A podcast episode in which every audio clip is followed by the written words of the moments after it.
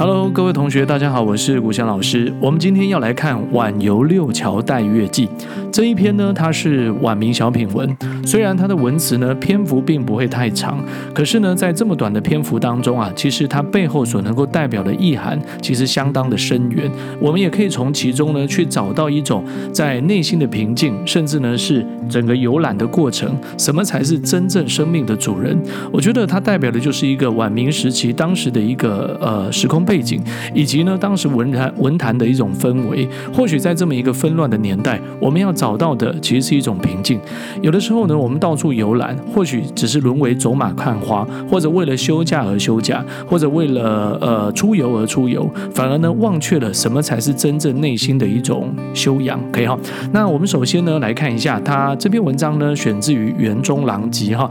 那其实呢地点我们可以看到标题“晚游六桥待月记”，那晚是时间，六桥是地点，待月是它的目的，对吧？所以呢，在这个西湖书题上，我们所看到的六桥，那其实呢，从地点同时间，诶，该点的都讲出来了。可是呢，在文章当中啊，我们却看不见待月的过程，所以呢，就可以很幽默的发现，奇怪了，你明明叫待月，可是呢，针对你的主题，你却不说，为什么？因为透过层层的铺陈，其实就已经把该说的都说完了，所以就留下了空白给读。者自行来脑脑补，可以哈，所以他事实上呢，表现了一种抒发自己独特审美观的意涵，并且表现了一种超凡入呃这种超脱凡俗的一种心境，所以呢，给你一种期待，给你一种思考，甚至也让你自行去想象什么才是真正的待月，可以哈，OK，好，那这篇文章的作者呢叫做袁宏道，袁宏道呢是明代人哈，那么他在晚明时期呢，他其实表现得相当杰出，那我们都知道呢，三兄弟啊，袁宏道。袁中道跟袁宗道在当时并有才名，所以时称为三袁。那三袁呢，在文文学上其实相当反对当时非常兴盛的拟古复古的风潮，所以他们认为呢，写作文章啊，应该要重性灵、贵独创，而且相当重视民间戏曲啊、小说啊等等通俗文学的价值。所以他们认为，写作能不能够不要只是高级知识分子的一个工具，或者能不能够更贴近民心，甚至贴近自己的心，可以哈。所以。呢，当时的风格呢，这个清新俊逸啊，世称为公安派。那三元当中呢，我们在在课程里啊，大部分学到的其实都是袁宏道哈，因为他的文学成就也就越大。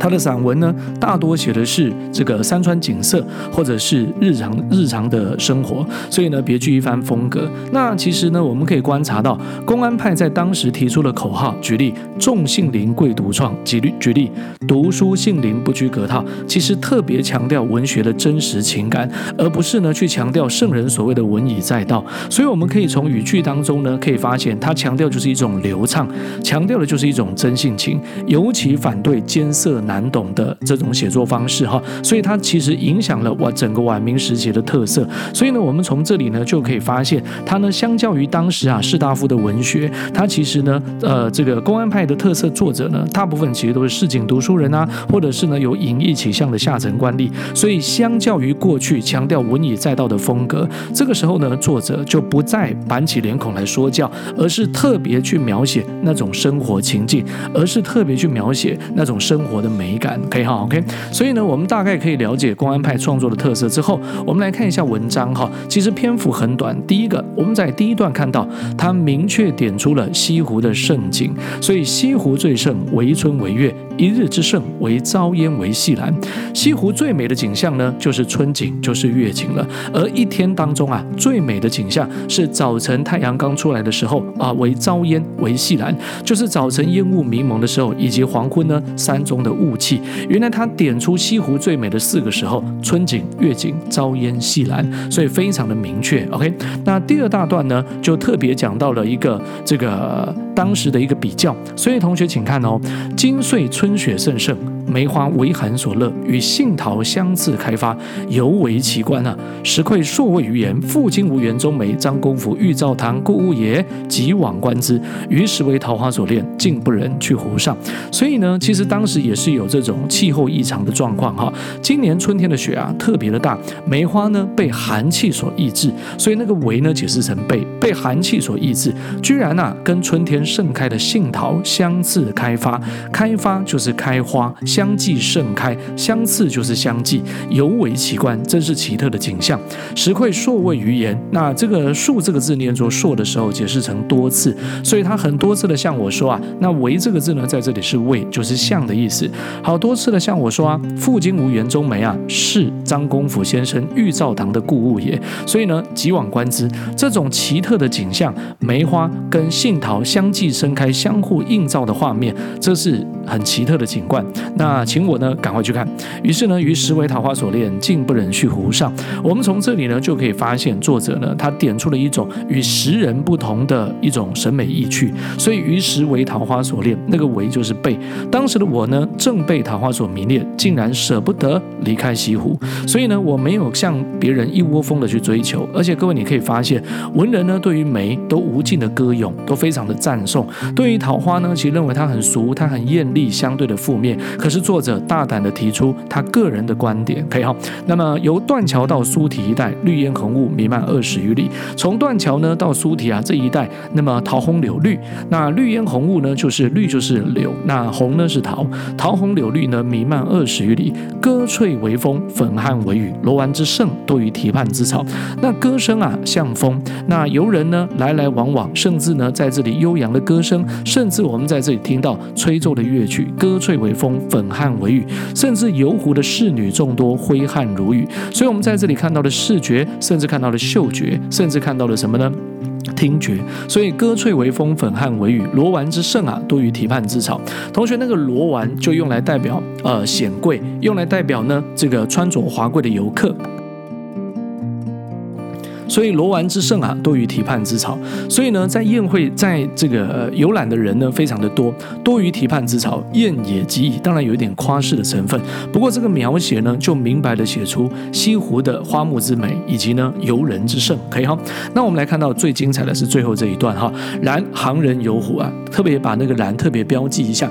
其实只要看到然，代表语句呈现了转折。然啊，然而啊，后面通通都代表什么呢？其实是作者真正想要讲的。话 OK，虽然行人游湖啊，只午未申三时，杭州人游西湖呢，都在早晨的十一点开始，到下午的五点。那其实这就是一般人游览的时间啊。那这个其实湖观览翠之功，山岚色色之妙，都在朝日始出，细冲会下。其实我认为真正最美的景象，其实啊是在早晨太阳刚出来的时候，湖光览翠之功，山岚色色之妙，水中山色烟雾点染的精巧。其实真正最美的都是太阳。阳刚刚出来的时候，都在黄昏的时候，细冲未下。我们都知道，古代啊习惯会在夜晚时间来冲米，冲米就是捣米哈。所以我们讲细冲就代表什么呢？用来代表黄昏。所以都在太阳刚出来的时候，都在黄昏的时候。那这个时候呢，其实一般的行人游西湖是。不会感受到的，因为你根本看不见，对不对？所以呢，使极其浓媚，使就才哈，这个时候呢，才是最浓媚、最美丽的景象。所以月景犹不可言呐、啊，那甚至呢，来到了月景，特别无法用言语表达。明明我要讲的是带月，可是真正要提到的月景，我却忽略不说。为什么？故意的，我留下空白，让你自行去思考，留下空白，让你自行去脑补，对不对？所以月景犹不可言，花态柳情，山容水意，花的姿态，柳的柔情，山的容貌，水的意态其实呢，别是一番趣味。而我认为这样子的快乐，此乐留与游客跟三生受用，安可谓俗世道哉？真正内心平静的人，真正能够这个拥有一片天地的人，才能够真正去欣赏这样的美景。一般的俗人，我认为你们怎么会懂呢？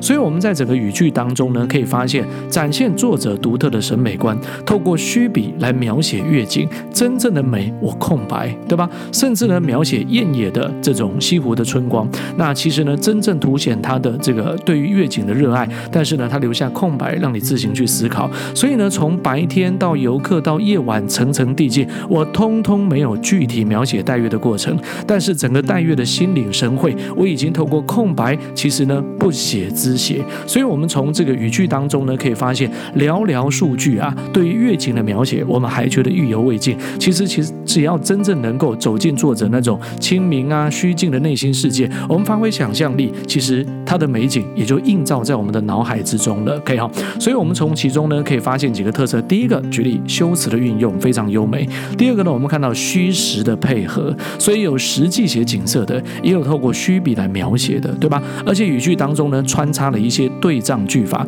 让它的语词呢呈现了这样子的一种呃美感。可以哈，那我们呢可以从篇章里面掌握这一些关键哈。那其实我们在这里呢，也要跟各位稍微聊一下关于整个明代散文的发展，因为呢，它在整个呃文学应用上，它展现了一种非常重要的地位哈。第一个就是我们从整个明代的散文变化呢，我们会看到了有所谓的台阁体，台阁体呢代表人物啊，像这个杨士奇啊、杨溥啊这些人。那其实这些人呢，他们所创作的风格，其实以歌功颂德为主，在当时呢，其实。很多都是朝中重臣哈，所以其实呃沦为空泛，甚至呢粉饰太平哈。那真正呢呃掀起一阵波澜的，那就是尼古派。尼古派呢又叫做秦汉派，代表人物就前后七子。那的那至于呢是哪七子，其实不必去深入研究哈。以现在考试的氛围，背的东西越来越少了。那特别强调文必秦汉，诗必盛唐，所以强调呢写作，诶，我们要学盛唐的近体诗，我们要学秦汉时期的古风，目的就是要拯救这个台阁体。这种空泛的缺点，可是呢，你泥古成风，其实也有缺点。为什么？你失去了个人的生命力，对吧？那么来到唐宋派呢，我们可以发现，唐宋派特别强调复古，而这样的复古呢，我们只学最精华的古。所以其实他反对前后七子文必成秦汉，诗必盛唐的主张。他强调呢，文词应该要通达，但是道学的风气也就相当的兴盛。所以他明确了。定定了这个唐宋八大家的地位哈，甚至呢，毛坤编纂了唐宋八大家文钞。我们从语词呢就可以发现，这些人其实呢，整个唐宋派的风格就在呃在当时呢就能够去明确点出这八个人哈。我们认识了韩柳、欧曾王三苏，所以呢，他们当时的一个道学地位。那其中啊，唐宋派呢代表人物表现最棒的，当然就是归有光了。其实他直接影响到了清代的桐城派。那我们今天的重点呢是放在公安派，所以呢，公安三元。强调呢，跟尼古针锋相对，所以他们的立论呢，就跟唐宋派完全不一样。他们主张读书性灵不拘可套，那么认为呢，在语词啊，应该要能够文字清新，性灵小品蔚为成风。那有没有缺点？当然有一点缺点啊，就是呢，缺乏了深刻的社会意义了。为什么？因为你不在意你的语词锻炼，所以文体其实没有好，没有坏，它其实只是特色。可以哈。那我们还要特别提一个晋陵派，晋陵派呢，代表人物是中心还有谭。元春，那我们可以发现呢，其实他们继承着这样子的一个理论，但是他们特别提倡幽深孤峭。什么叫幽深孤峭？其实你看这几个字哈，幽深孤峭其实都是很生僻的字眼。你过度追求新奇，过度追求这种艰涩隐晦的字词，那其实就造成你的文词很难理解，所以反而造成了另外一个文学上的黑洞。可以哈，所以呢，我们在明代整个散文的发展，可以看到这个从台阁体，然后一直到拟古派，到唐宋派。到公安派，到晋陵派，能够掌握这些脉络，那就可以知道我们现在所看的这一篇，它要强调的内容是什么。OK，所以呢，这个晚游六桥待月记啊，这个袁宏道呢留下了这样的篇章，让我们去思考关于六桥的景色，甚至月景如何。有的时候呢，文学如果可以跟生活结合，或者你到某一个自然景观啊，或者哪一天你真的游西湖，或者到日月潭啊，或什么地方，其实你或许可以用心更去感受到那样的一种平静，或者是做。或者文人在当时所描写的内容，透过了时空，有没有办法跟你能够相互呼应？那其实这就是你读书的意义了。OK 哈，好，那我们今天这个篇章就看到这里。OK，好，各位，拜拜。